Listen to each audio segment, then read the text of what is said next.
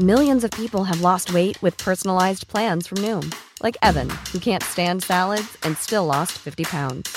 Salads, generally, for most people, are the easy button, right? For me, that wasn't an option. I never really was a salad guy. That's just not who I am. But Noom worked for me. Get your personalized plan today at Noom.com. Real Noom user compensated to provide their story. In four weeks, the typical Noom user can expect to lose one to two pounds per week. Individual results may vary. Please take your seats quickly, ladies and gentlemen. Thank you. Hello, ladies and gentlemen. Welcome to Tennis Weekly with Joel, Kim, and Chris. On today's Australian Open Round 3 catch up, sponsored by DownloadTennis.com. Daniil Medvedev is stunned by Korda, Danielle Collins falls to Rybakina. and Sam Stosur brings the curtain down on her glittering career.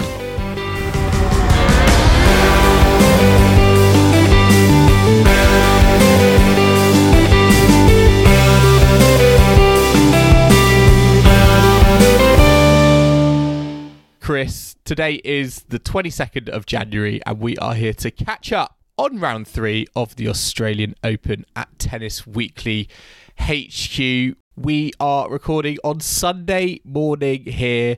It is a very frosty one in the UK, and we've already had some round four results. Spoiler alert Iga Swiatek and Coco Gauff are out, but as I said, we are going to be focusing on all the round three results from Friday and Saturday. We'll be back tomorrow, double quick time for our round four catch up. We've had so much drama, I feel, over the last couple of days, Chris. Daniil Medvedev is out. Australian Open finalist from last year. Well, both Australian Open finalists from last year because Danielle Collins is out as well. And of course, Sam Stosur has now officially retired. You know, singles, doubles, mixed doubles, whatever the event, Sam Stosur is never allegedly never coming back onto a tennis court ever ever again. She's brought the curtains down on her career. Can we believe it this time?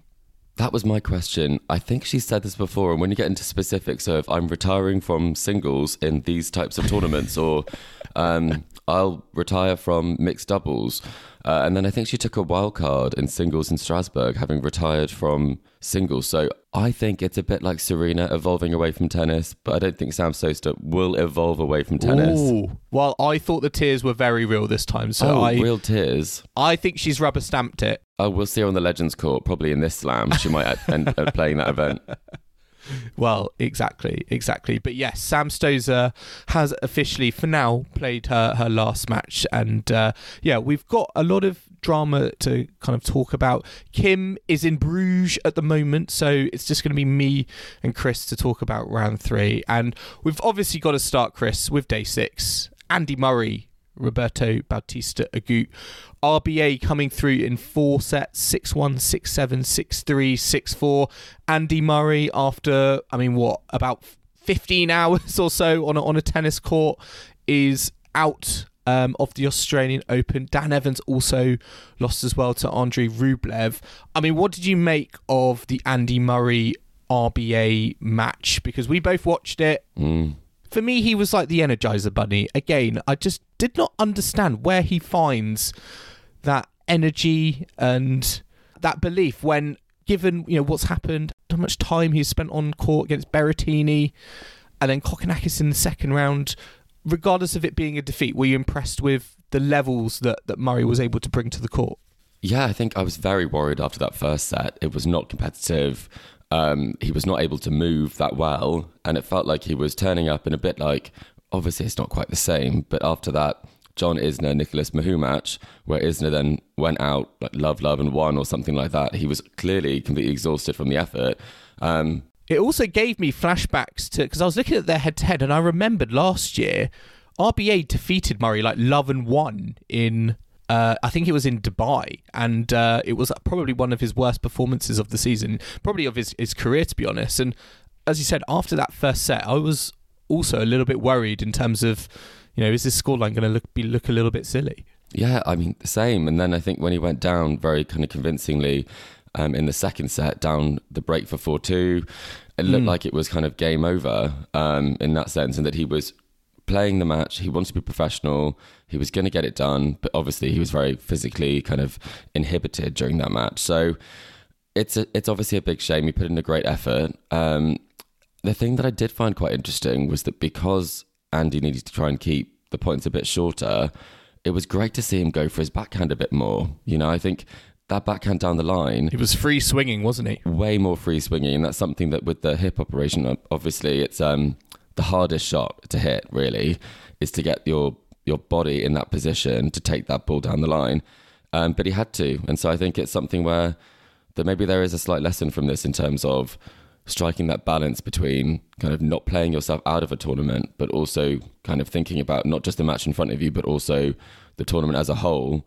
Um, but like unbelievable Australian Open. It's just a shame. He deserves way more than 45 ranking points for this. He deserves, I don't know, just boost him up the rankings by about 50 places because what he showed is just unbelievable for, for anyone who's ever ever even considered a hip operation. Maybe we should both get one, Joel. We might be better at paddle. we might be better at tennis. Maybe I'll be better on a tennis court with, yeah, with a with a metal hip. Um, I mean, where do you think this leaves Murray in terms of kind of the, the rest of the season, Grand Slams going forward? Do you feel kind of more optimistic? I think he said in his post match press conference that he feels that his Grand Slam performances have you know exceeded his own kind of expectations. He feels like he puts in a really really good showing when we get to the best of five set format. What do you think his next kind of goal should be for for this season? Yeah, I think that's a great question because I've always, well, since he's kind of come back from um, obviously having the operation, it's something when you watch him play where you feel like he he's very frustrated with the fact that he can't do what he was able to do on a tennis court. And he said in this um, Australian Open that he just loves playing tennis and he might not look like he's always happy out there, but he really genuinely is loving it and it's the happiest moments that he has. He, and so I think for me, I'd love to see a bit more of that come through. And I think it's not about the results necessarily. Obviously, it's a big deal getting his ranking up because it means he can play in some of these better tournaments. Yeah. But the nature of the tour is that it is such a small margin. If Berrettini made that backhand, would we even be talking about Andy Murray in the same way? It's and it's it's when you play against all these players where they're all so gifted, and on any given day, someone can put in a fantastic performance. Um, I would argue that I wouldn't think it's right to talk about what he can do at slams. I think it's about individual tournaments. It's about how he's feeling that week. Um, and hopefully the ranking will rise. He's at 62 in the live ranking at the moment. Um, and this is after kind of a full season of tennis. So that's that's my only concern is that if you look at the ranking, you look at the results, um, it's not going to lend itself to return to the top 20 at any point. But these Grand Slam results are why you play tennis to play at this level on this stage to get that feeling back that obviously he wasn't able to to kind of move away from. So I just hope that at Wimbledon he can put in a great performance. Um, the French, I'm not sure. Uh, particularly if I have high hopes, it, it was a bit odd last. It was a bit odd last year because I think he was he was really conflicted about oh do I play on the clay do I not because I think he played in was it he played one tournament in Madrid he took like a wild card very last Mm. minute and then didn't play the French Open and just sort of I think played Surbiton Challenger in, instead and started his, his grass court season early. So it'll be interesting to see.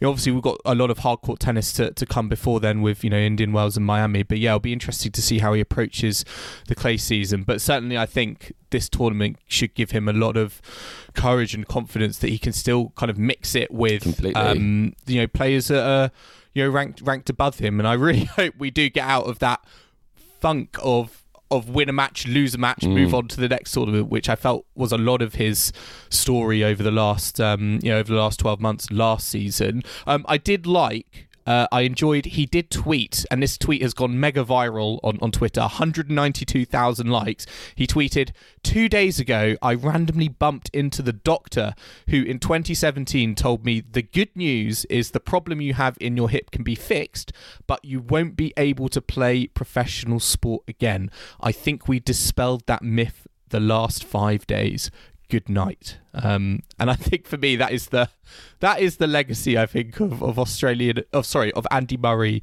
at the 2023 Australian Open. Is you just you can just defy um, you can prove you can prove people wrong. it's goosebumps. He's proven science wrong, right? Mm, completely, and and I think it's so so often you hear these stories that are inspiring, but not necessarily um, kind of the the reality. Like you can do anything, and some people are like, well, you can't if you have a metal hip, and and he's and and I mean it's incredible. I mean I get goosebumps and when I watch Murray play and when I watch him him do well and you see him putting so much out there on the court, like it's hard not to kind of get emotional watching it because his story is incredible. And I know that we always talk about the metal hip, but Do you get bored of how much we talk about the metal hip, or do you are you just Mm. like every time? Um, I are you just like man? I am in awe of that. I guess it's a bit like the age thing and sort of like Venus Williams or some of the top players where we've been talking, um, same with like Federer and, and Nadal, well, more Federer, but we've been talking about it for so long about like, will Federer be able to play in London 2012? And he was only like 30 at the time or something. So I think those ones are like, of course you can still play tennis, but I think we didn't realize with this one is like that he can still really play tennis and he can move in a way that no one would ever thought. So am I sick of it?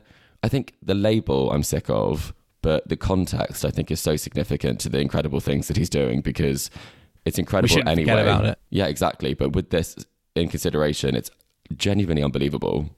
And just a word on Roberto Bautista Agut because obviously they played each other.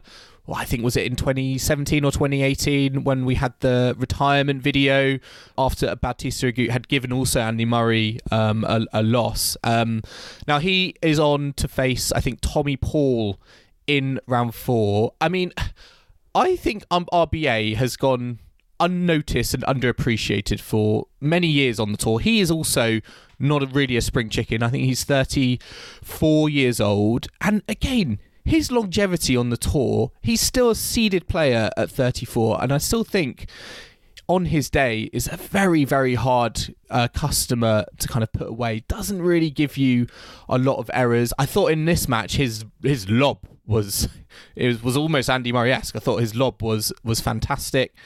Um a lot of people talk about him as like doesn't really have any major weapons and as a result has that sort of stunted his uh you know his potential you know in it throughout his his career but what, what, where do you see RBA in terms of this result, where he could go, given you know where he is in the draw, and not having that big weapon? Do you think that is a big factor in his, you know, in where he is at the moment?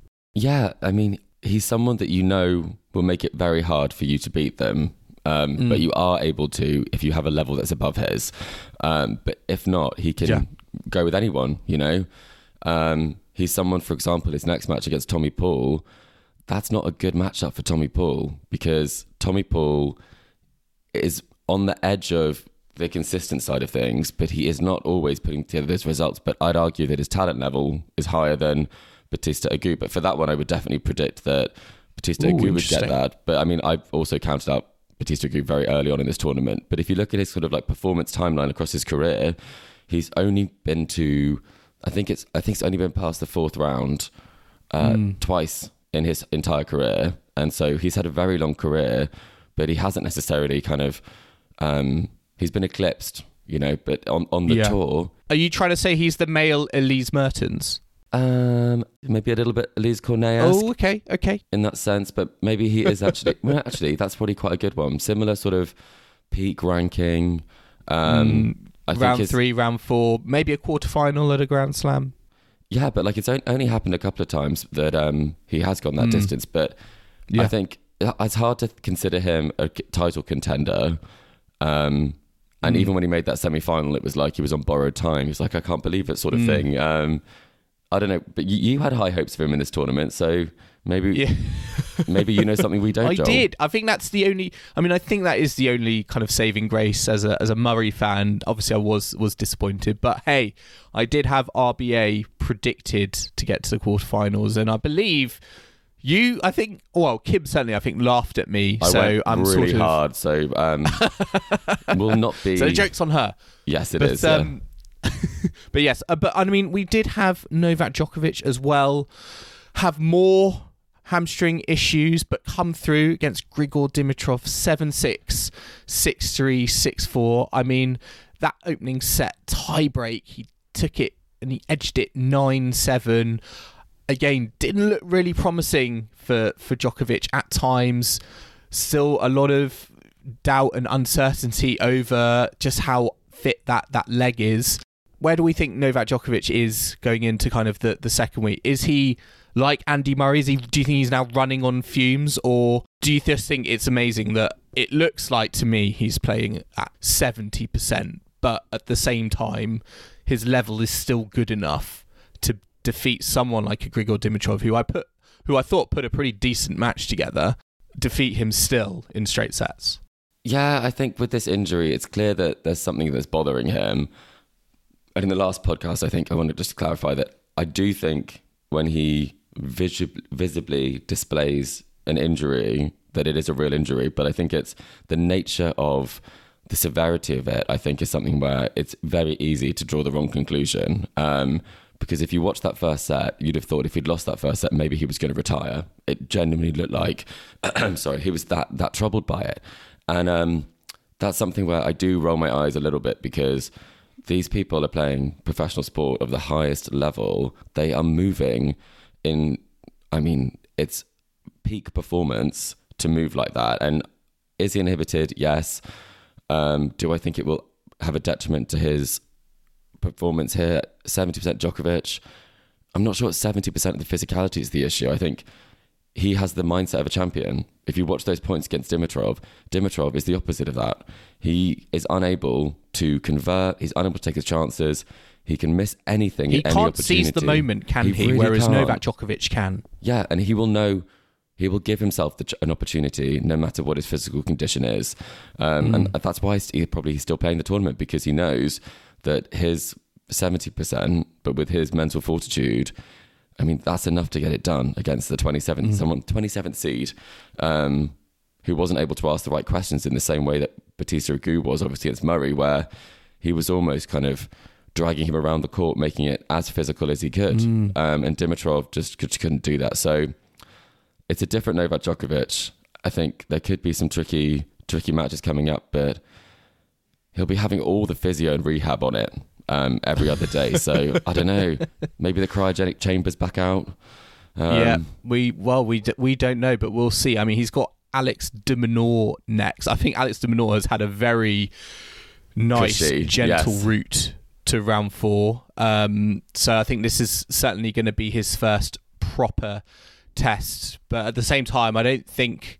You know, that's not an easy matchup, I think, for, for Djokovic. You know, de Minaur is going to be running around the court. It's going to be, I think, trying to put Djokovic on the run as well. Um, and I think that's probably the name of the game at the moment. So we'll have to see yeah, if Alex de is able to kind of implement that strategy. I mean, we did have other straight sets victories uh, in day six. We had JJ Wolf, Ben Shelton, as you said, Tommy Paul, all come in through straight sets into round four. So the Americans still going well. I think a lot of talk about Ben Shelton, who mhm.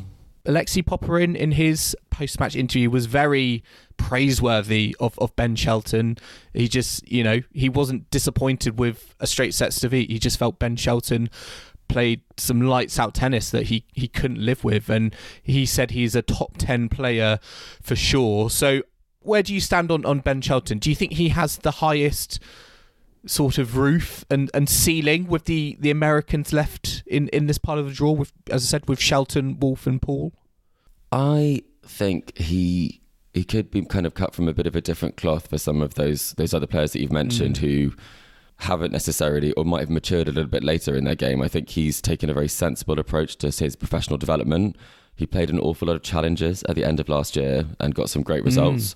I think he picked up something like three challenges um, in November. It was kind of no one had kind of done that before. I believe this is his first time ever abroad, which I find ama- which I find amazing. I mean, it just shows, I guess, how much tennis you can actually play in the United States if you really wanted to. But If you were from there and vaccinated, yeah, exactly. But for him to come out first, first trip aboard, first trip away from home, um, and into the fourth round, I- think it's very, very good signs, is it not? It definitely is um, that he's handling it really well, but it is also kind of um, the question that will will it get to him from an experience experience perspective. I mean, he's had a, a, a very good draw. He did just make it past Zhang in that first round in a, a final set tiebreak. So Yeah. he's um he's clearly got good nerves. Like he's won, I think all of the tiebreaks he's played. I think he's won four from four tiebreaks. So um, if he can if he can control the controllables, his serve, I think he will get past JJ Wolf. Um, and I think, it's, again, we love it when a young player comes through and is able to kind of um, give us hope that when some of these greats aren't playing as much, that we're going to get some really good tennis. It could be like a sort of run, dare I say, Carl Edmund, you know, went on, um, you know, those years ago, uh, which I was, which I was there for, where he got to the, you know, the Australian Open semi-finals. Maybe he, he looks at, you know, he could look at something like that as, as inspiration that, you know, it can happen for an up and coming player on the, on the tour, given Yeah. the right kind of circumstances. And he certainly, I think, has that opportunity. I mean, a couple of the big seeds are still in. As I said, Andrei Rublev defeated Dan Evans, very easy, straight sets. Hit lots of winners, and I feel like defied all the talk of the balls at the moment, fluffing up and being hard to put away. Well, if you watch that Rublev Evans match, I think Rublev, yeah, just unfortunately just overpowered Evans from the, the very first point. But Chris, before we get on to the, the, the women, one player I want to talk about very quickly is a player who I don't think has been talked about at all, but I know you're a big fan of, and certainly where you're living at the moment as, as a big fan of.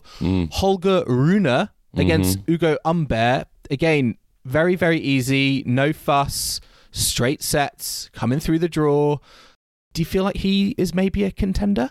I mean, how can how can he not be? You know, given what he did in, in Paris, and um, he hasn't dropped a set here. I think he is so focused, um, and I think he's actually someone that almost everyone would be able to um, take something from. That in order to kind of achieve what he has achieved, he has to, you have to prioritize tennis above everything, and he has always been um, completely obsessed with it. Like every single min- about every single tiny part of the game, um, every all the players. He watches so much tennis as well, and physically, I think the biggest difference from the start of last season to the start of this season is he's in unbelievable shape, and I think that will be something And he's brought in Mouratoglou into his yeah, into of course. And I think moving into the, the, the rest of the tournament, that will probably be, in my eyes, kind of Djok- one of Djokovic's biggest tests if he's able to get past Yep. Rublev, um, which I, I think he, he I think he can. Um, he's a great great defender, um, and I think he. I'd love to see him in a five set match against like a Djokovic type. I think that would be Yeah. really interesting to see like what he would be like in those moments. But um, yeah, I think it's great. I'm glad that he, after getting kind of that bit of a surprising loss at the start of the year, that he's back up and running and putting some uh, results together. Um, but I don't want to talk about it too much. I don't want to jinx it a bit like um, Nadal and, and and Kim. Everyone's not dancing on the streets of, of Copenhagen just yet, right? Well, I haven't um, haven't been out yet today, um, but uh, there are articles that do say like about what time his match is on, and people are asking the question in the office. So um, there's interest. There's interest. we'll see if it continues. I mean, on the ladies' side, yeah, there wasn't really that much in terms of uh, you know shocks and, and surprises. You know, there were straight sets victories for Sabalenka, uh, Bencic. Nice to see Karolina Pliskova going well in the tournament um, alongside Donna Vekic. One player who did have a slight wobble was Caroline Garcia. Uh, she was playing Laura Siegemund of Germany. A very tricky, a very very tricky customer. Um, came through one six. Six three six three in just over two hours. I mean, for me, Garcia, as as once she found her serve, I think in in the from the second set onwards, it was able to turn the tie in her favour. But should should she be a little bit worried in terms of how that how that first set went? I mean, it was bad, bad. Um, I watched some of it, and it, she could Did you have make to turn it off because it was that Yeah, bad? But I was it was a very difficult time watching uh, tennis yesterday morning because Djokovic was injured, Murray was losing the first set six one. Um, didn't know where to watch because Garcia um, not playing well is is pretty painful. I think in that first set she hit, um, I think it was uh, sixteen unforced errors in a six one set, um, and just six winners. So it was really really not good, and uh, she was very annoyed with herself. But I think from watching that I think she got her head went down a bit too early. So I think what's good is she did pick herself up. She didn't get down on herself, and, and she kept kind of finding a way. But but then then a couple of games, as you say, a couple of games later, the first serve kicks in, and you think, how could anyone break her? So very odd that one. Everything is right in the world again. Yeah, it is. It's like if she's off kilter. I mean, we've talked about this before. when you take as many risks that she does on a court, it's going to be, mm. as I said, bad, bad. But I think we're really pleased to see her go through because, you know, we, we've seen it with players who get to that sort of number four ranking or num- number four to two ranking and don't get the Grand Slam results. And I think it's really important for her, as we've said, like if she doesn't make it past, you know, a Siegemund type at this point of a Grand Slam, then is she a contender? I think you asked that question. Um, but we are very pleased. We the prophecy could still be realised. I don't think it can be realised in uh, Melbourne, given Iga's rankings, but uh, ranking points. I mean, the prophecy the prophecy has already happened for Elise Mertens because she's got to the third round and then left the competition uh, to to Sabalenka in very kind of straightforward fashion. I mean, a player I've had my eye on. I think a lot of people had their eyebrow raised at this because we had Magda Linette versus Alexandrova from Russia on the night session of Rod Laver Arena- Arena after the Djokovic match, and people were like, "Is that an is that a night session match?" But I love I love Magda Linette. I think she on her day is for me like a little bit like Jil Teichmann can be a very hard player to to break down and again she came through very very very very well against uh, Alexandrova I think similar to probably it sounds like Caroline Garcia in that first set Alexandrova was just spraying unforced error after unforced error. I don't think her her head was right. It was painful to watch at times, but Linette was just lapping it up, and uh, I think you know now she is in round four. Um, well, I was going to say with Iga Swiatek. Iga Swiatek is out. Magda Linette is the last remaining pole in the in the ladies competition, but um, yeah, she's again having a very very good tournament. She is. I did think it was a typo when I saw the schedule, um, and I do. You do feel bad for the players though, because I think in a sort of a Wimbledon context, we all know that that happens kind of a lot more from a scheduling perspective. Where if a draw opens up, they want to make sure that the players have had that experience on centre court prior to sort of the biggest match of their career because we've seen it before at Grand Slams where people's first match on, say, Chatrier or on Ashe might be their semi final or final, and it's uh, something else to contend with that um, scheduling is able to facilitate a situation where that doesn't have to happen. Um, but then you look at this part of the draw and you think there's no absence of players that can, well, you would predict would go further than a Magda. So um, I was slightly more surprised that we didn't get kind of a, a Vondrusova, uh, Fruhvirtova sort of match um, in that slot instead, um, because you th- feel like the young, the young talent, the new story, the comeback story. Um, there might be something more, more in that, but I'm glad that you're enjoying Magda Linette's tennis so much because I think you might be more passionate about her tennis than Iga's. I know. Well, I was so glad we saw her at the uh, the Billie King Cup finals in, in Glasgow. But yeah, She's very I mean, as you said, the Czechs the Czechs are doing well. Fruhvirtova through against von Vondrusova, and also Karolina Pliskova, who again, not really many people talking about. She's just sneaked in there as a seed. She's number thirty, but again, is going quite well um, in the tournament. So um, yeah, we'll have to we'll have to see how everything progressed. But it was all kind of fairly straightforward for the the the top the top seeded players. Um, we've got to talk about Sam Stosur now. Now officially retired, they uh, she lost with Matthew Ebden in the first round of the mixed doubles. They lost to Schuurs and Mektic, uh, Dutch Croatian pairing. So where where does this you know now that we can look back on all of all of uh, Sam Stosur's career?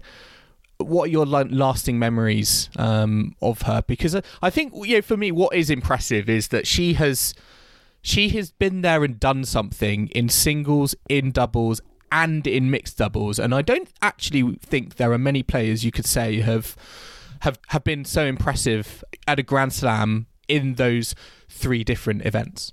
Yeah, she really is um, a triple threat when it comes to her tennis, and I think um, she's been able to obviously win a Grand Slam, which is unbelievable, and beating kind of the greatest player, well, one of the greatest players of all time, in Serena Williams, in that moment, and doing it in such convincing fashion. Um, not to kind of be the the downer of the podcast on this one, but I do just think when you look at her game, it is so big. She doesn't really have weaknesses. Um, and that serve, that kicker second serve, is probably one of the best second serves ever from a, a female tennis player in terms of on.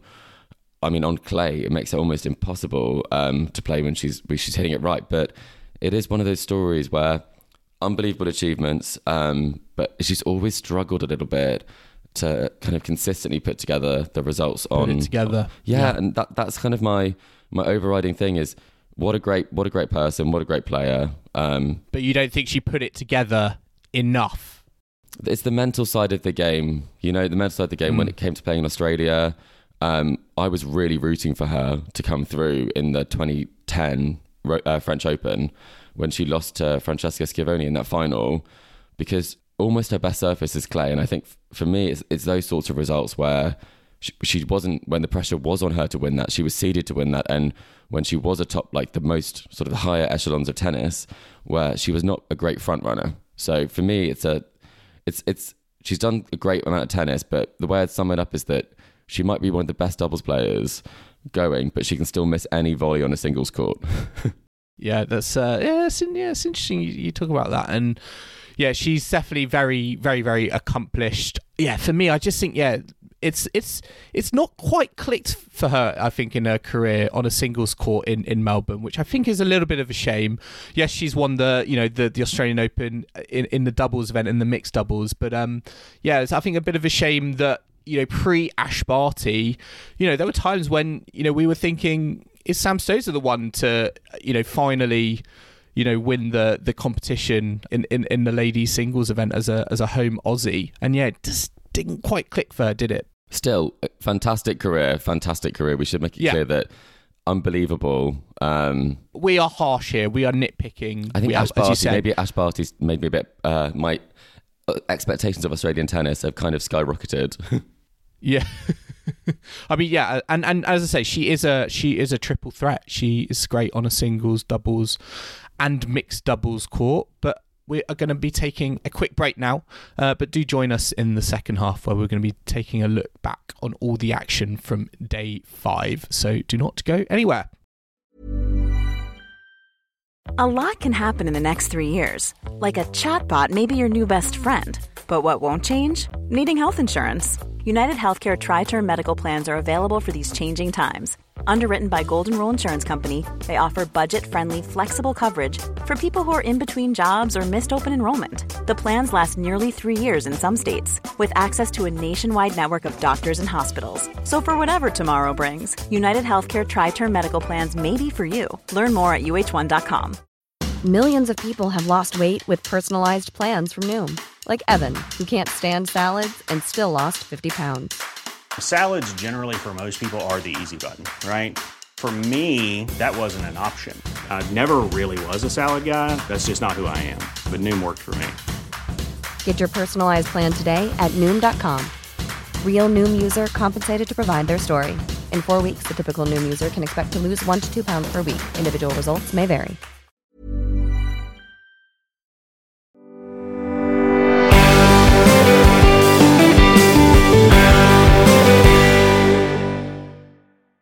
Welcome back to the Tennis Weekly podcast with Joel, Kim, and Chris, sponsored by DownloadTennis.com. And now we're going to move on to day five, Chris. And one of the big stories from day five was Daniil Medvedev. Daniil Medvedev losing to Sebi Korda, who's now in the quarterfinals, came through a very long five setter today against Hubert Hurkacz. I mean, the manner of this defeat uh, was straight set 7 6, 6 3, 7 6. Medvedev's now going to be dropping out of the top 10. What did you what did you make of this performance? Were you surprised at all, or was this for you a, a genuine upset? Because for me, that's the I think the the way I've been seeing it being portrayed in in the news is more of a surprise, I would say, than I would actually say, given how well Korda's been playing lately.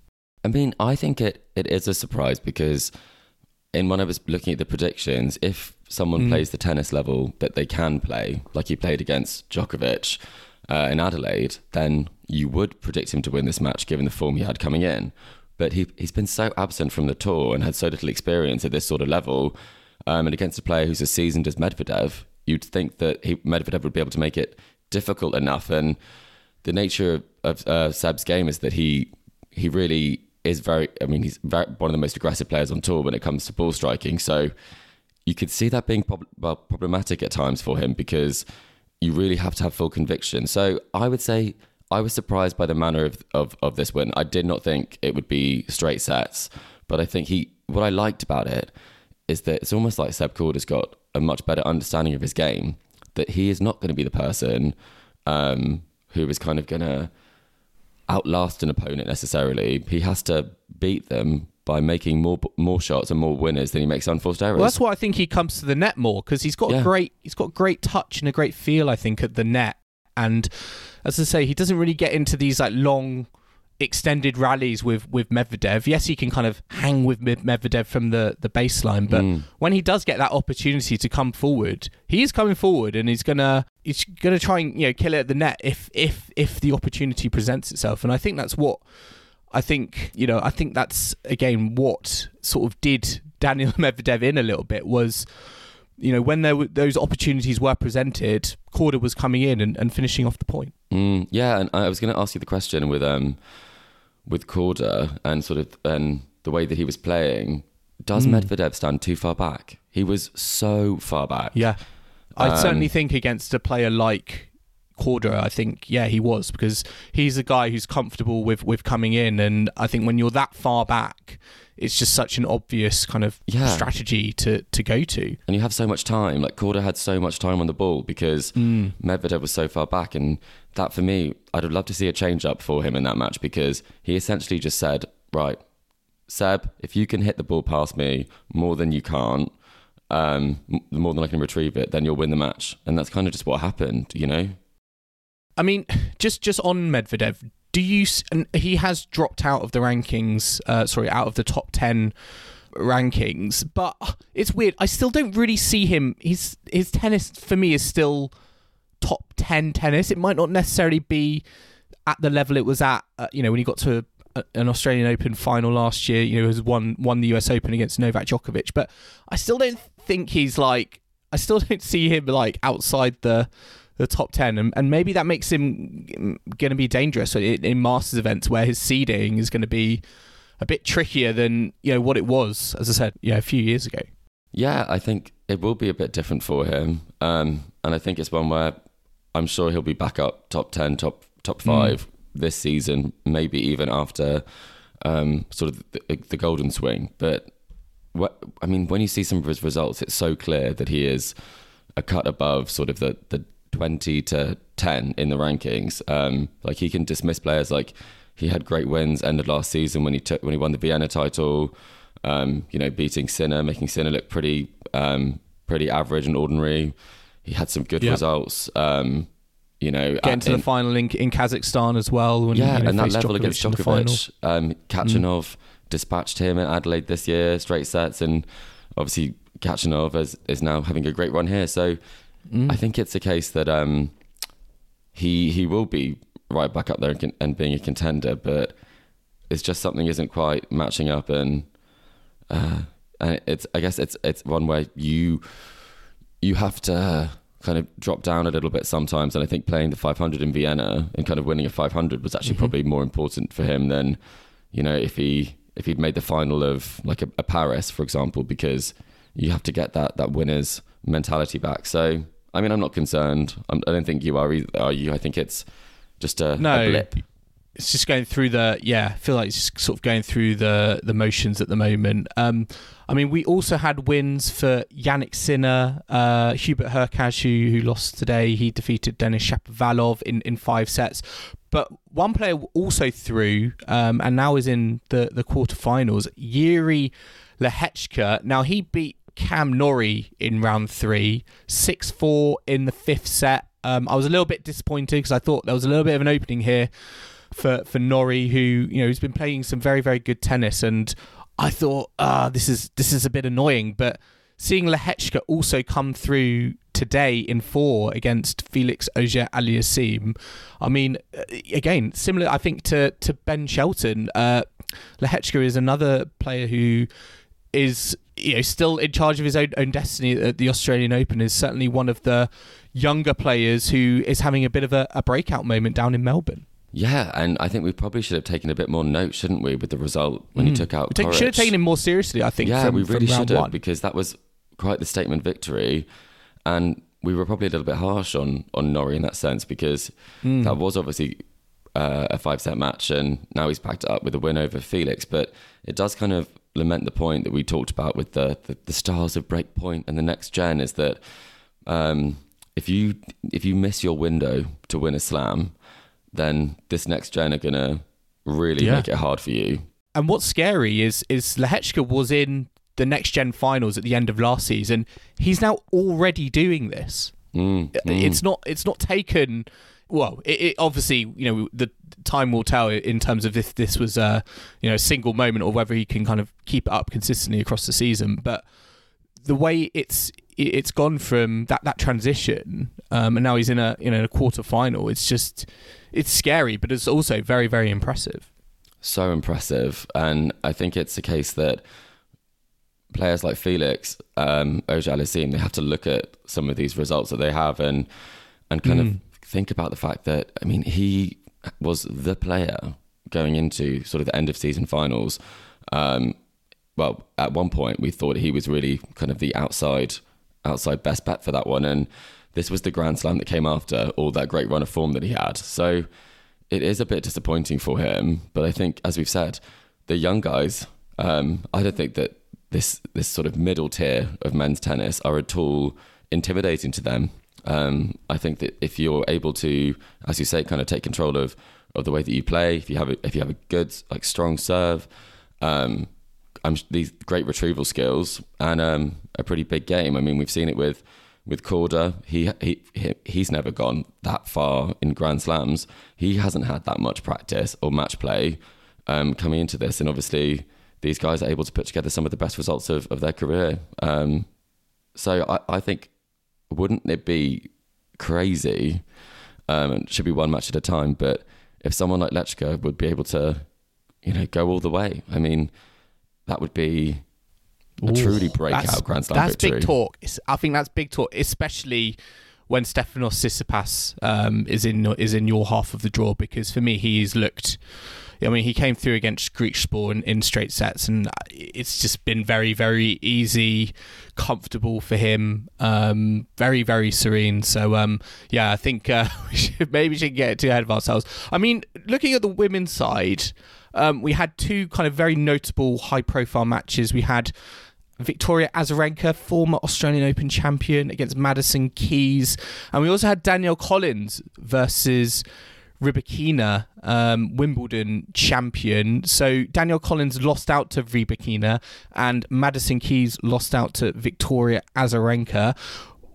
Chris, in terms of both those those matches, were you surprised with the, the victors, or or did you did you sort of see it coming from the off?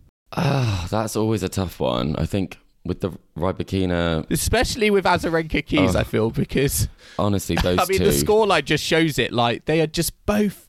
I feel just such. I think Keys even more actually. It's just such a hot and cold competitor on her day. Mm. I just I can't get excited about Azarenka at the moment because we've seen her put together these results and then she'll lose sort of in, in the fourth round um, and not quite make it past for that great run. And she's she is really focused. So I'm not sure where it comes from, um, but we've seen her lose some marathon matches. And I think for me, who do I think is the most likely to to kind of get it done? And so I was I think that's Azarenka. So I was pleased that she did because.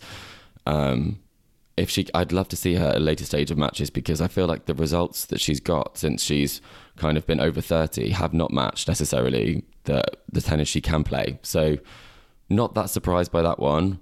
Um, the, the Rybakina Collins match, I, I'm very pleased to see that sort of Elena's actually able to to play tennis that is sort of the top 10 tennis that she sh- where she should be ranked um, to kind of prove people wrong and kind of go under the radar. And obviously, we know that she's now taken out Iga. So, again, wouldn't it be almost um, a crowning moment for her if she's able to to get a second Grand Slam and still not be ranked in the top ten? I mean, she would be, but you know what I mean. It's um, You just know every every victory, every victory she's having or or upset uh, for Rybakina, it's like two fingers up at the the tournament organisers who Yeah, you know farmed her out yeah, to court yeah. to court twelve or, or whatever, and you know first out on, on court twelve or an on day one. untelevised Um, court in a car park. You know, they really have um, pushed her out there. So Hmm. she needs better draws. So for me, I'm also pleased by this because you want to see these players um, kind of playing at the latter stages of tournaments. And Rybakina's list of first round matches has, has been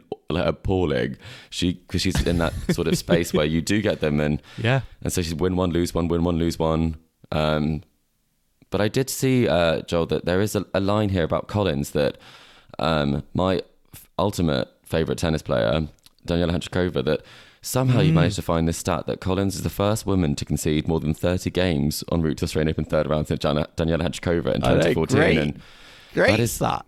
that is a great stat, and some, whoever found that, I hope that Daniela, uh, Daniela has been made aware because the things that she put her fans through, um, especially in the early rounds of Grand Slams, Are you listening, Danielle? Probably um, not. Yeah, I Um, mean, Well, it's very I've got another. I've got Collins. another.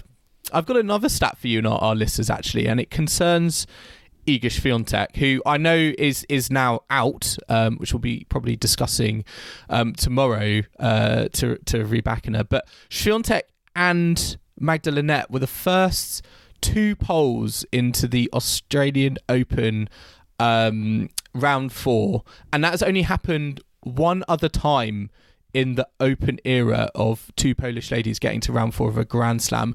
It also happened in Melbourne in 2008. Now, Chris, can you tell me who those two Polish players were who achieved it back then? Well, so I was thinking about who, who this could be, um, and this is when I have to fully confess that I was able to get probably most of the round of 16, but I had no idea as to who this was. So obviously it was Radwanska, because I remember 2008 hmm. on the subject of Hantuchova was when I think Hantuchova should have made the final when she won the first eight games of her semi-final against Ana Ivanovic before crumbling in that one. So that Australian Open is particularly. It sounds like you haven't left that defeat in the past. To be honest, maybe I've left. Uh, I'm still in the Australian Open early rounds, just thinking, Daniela, what were you playing at? But I, I had no idea, and I have to confess that um, I I do not know. Well, it is, as you said, Agnieszka Radwanska and Domachowska. Blast from the past. Um, yeah, Kim Kim knew who Domachowska was, but I'm not gonna lie. I, I will hold my hand up. I not necessarily heard of that name as as big a diehard tennis fan as I am. Um, yeah. Oh wow! I'm just looking at her, her results. She did. Yes, that was her only fourth round that she made.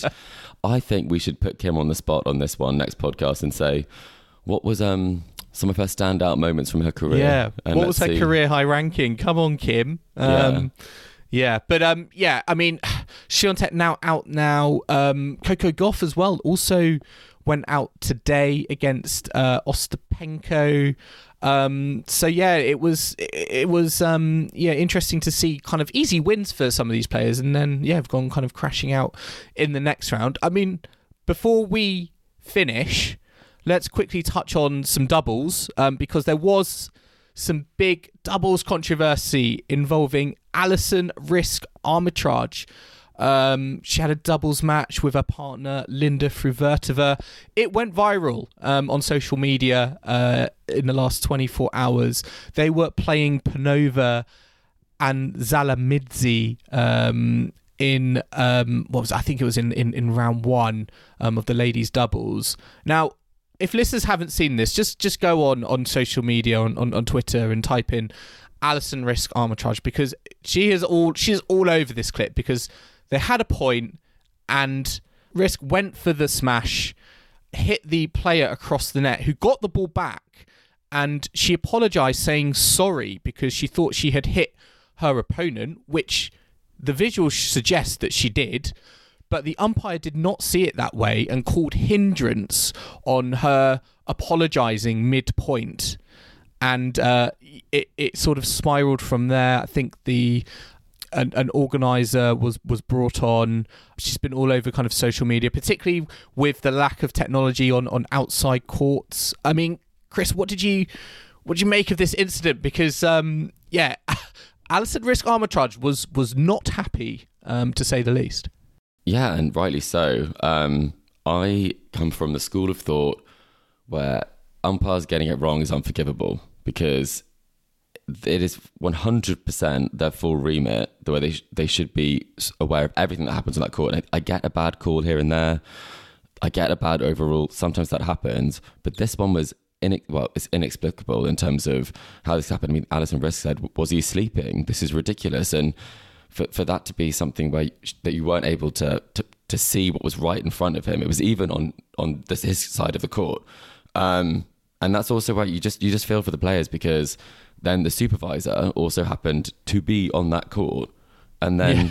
Alison Riske said, "Where's the supervisor?" And they said, "Oh, hello." What a here." coincidence! By I what mean, a coincidence! What, by what the were way, they doing there? That's so kind of bizarre. They're big like ladies Um, doubles fan. Yeah, maybe. and and then um, she said I, I wasn't really paying attention. Um, so it seemed like AO officials just not paying attention to this one.